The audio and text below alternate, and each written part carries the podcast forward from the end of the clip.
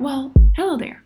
This is Milena, and welcome to another episode of Scientific Mavericks podcast, where it is my pleasure to introduce an incredibly talented team of thought leaders and innovators who are at the forefront of reinventing the way retail companies and channels make business decisions today.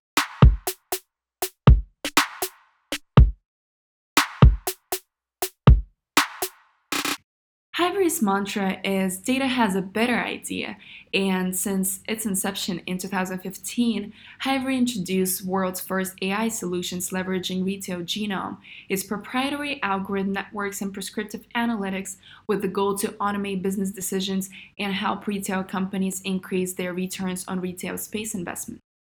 Hivery spun out of Data 61 and is backed by the Coca-Cola Company. Number 204 in the Deloitte 2018 Asia Pacific Technology Fast 500 ranking, Hivery has been repeatedly recognized as an Australian startup to watch for, and last year, Export Council of Australia awarded Hivery for its contributions to the international trade and New South Wales economy. And today, it is my great pleasure to introduce Luke Barnes. Luke is a UX designer here at Hivery and has been a part of the team for six months. Prior to Hivery, Luke has had experience working as a graphic digital product and UX designer. I'm very excited to welcome Luke for this episode special and hear his words of expertise on building UI design for an AI startup. So, why don't we get a little more personal, Luke, and hear from you how you got in the field of UX design in the first place?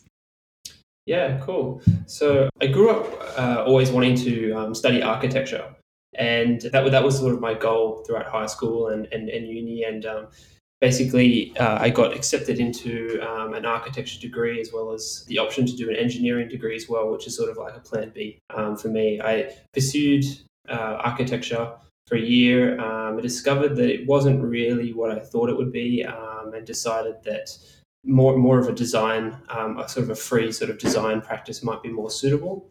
Um, so from there, I moved into um, a degree in visual communication, which basically is the practice of just communicating ideas visually.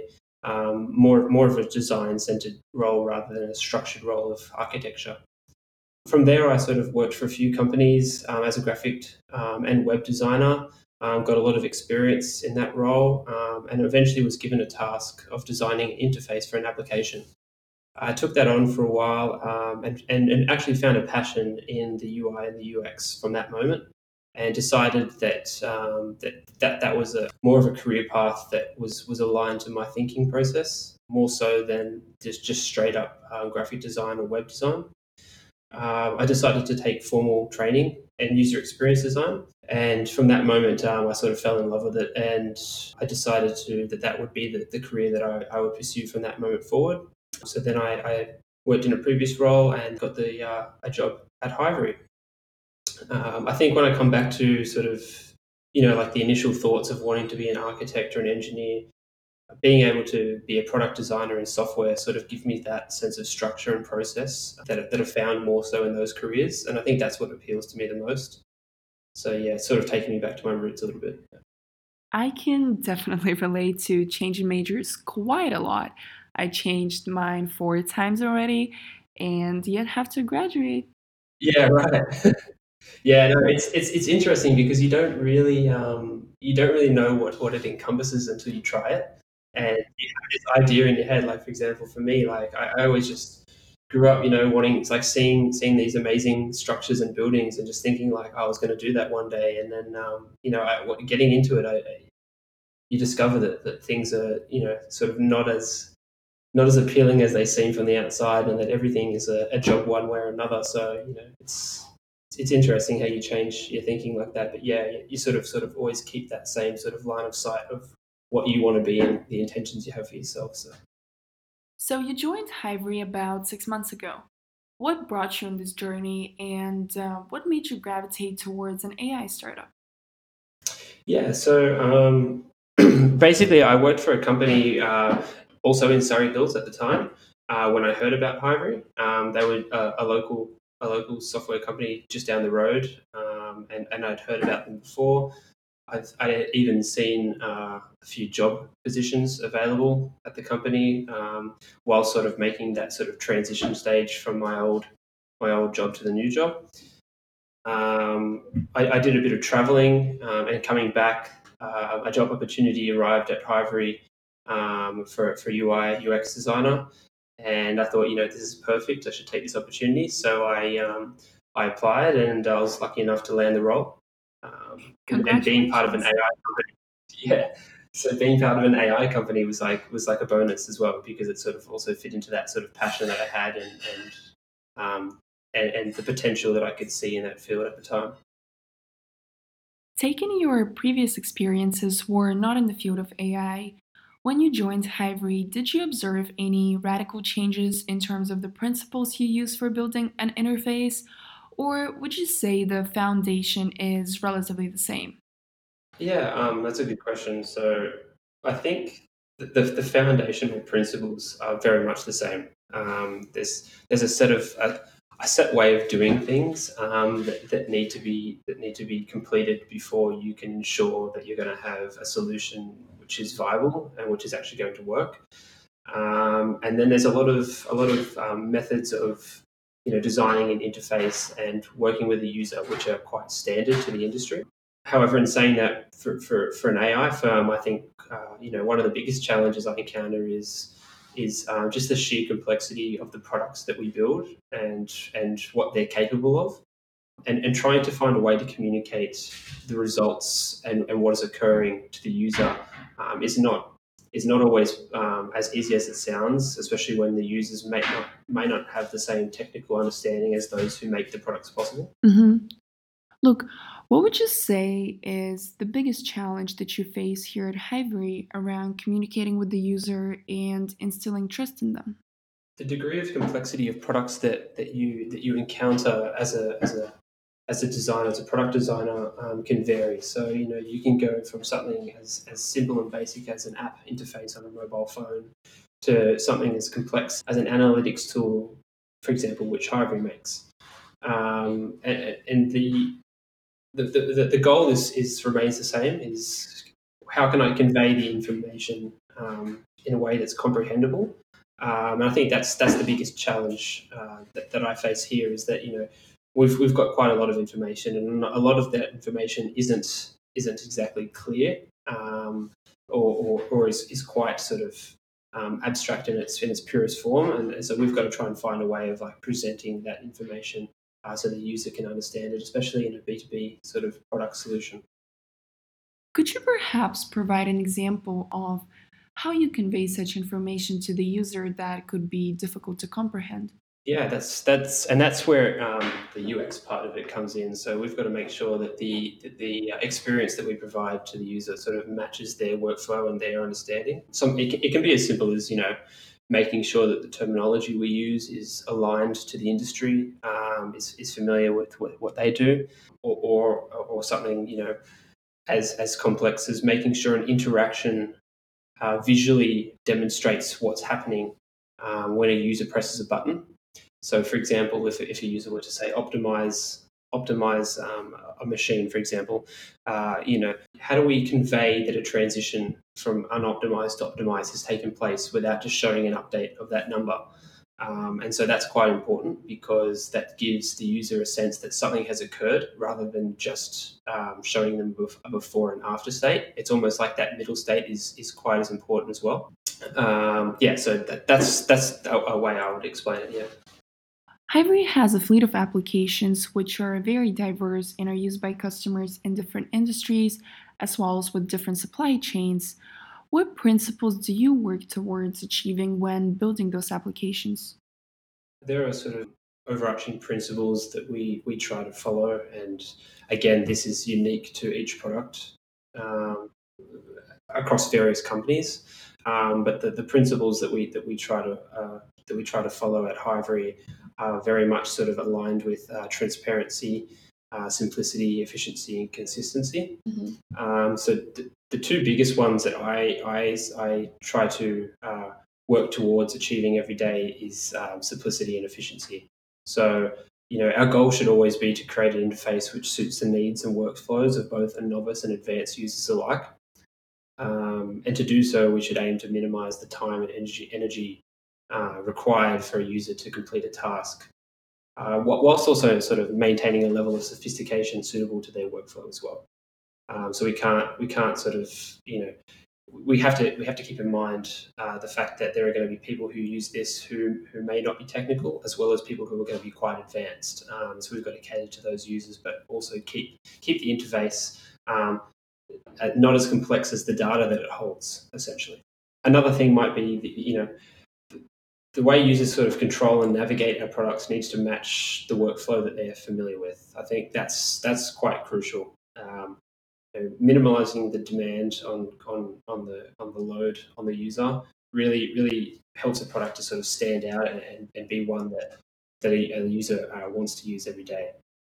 So, obviously, when you are customizing a tool for a customer, their feedback is extremely important. Yeah, right. How often do you get their feedback and how do you go about implementing it? As much as possible. So, um, ideally, it would be great if we could get feedback every day. Um, but uh, you know, working in the, the sort of the MVP sort of way that that Hivery tends to operate, um, and and the the pace at which we operate as well, um, obviously doesn't allow that. Um, we do we do engage with users uh, often, um, whether that be through through the um, product leads or, or directly. Uh, we have a lot of sessions um, online, and I've just actually recently traveled over to the US to get feedback directly from a few of our clients over there for an upcoming project that we're building.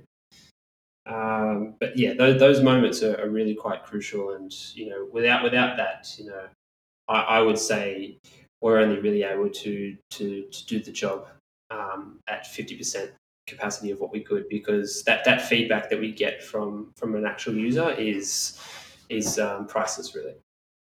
Apart from collecting customer feedback, what are some other ways, KPIs, key performance indicators, if you would, that you use to measure that your design is effective? Early on, even before, prior to actually speaking to a user to get their feedback, um, I'll do a lot of testing with um, internally with the team, uh, whether that be someone who works directly on the product or someone who doesn't.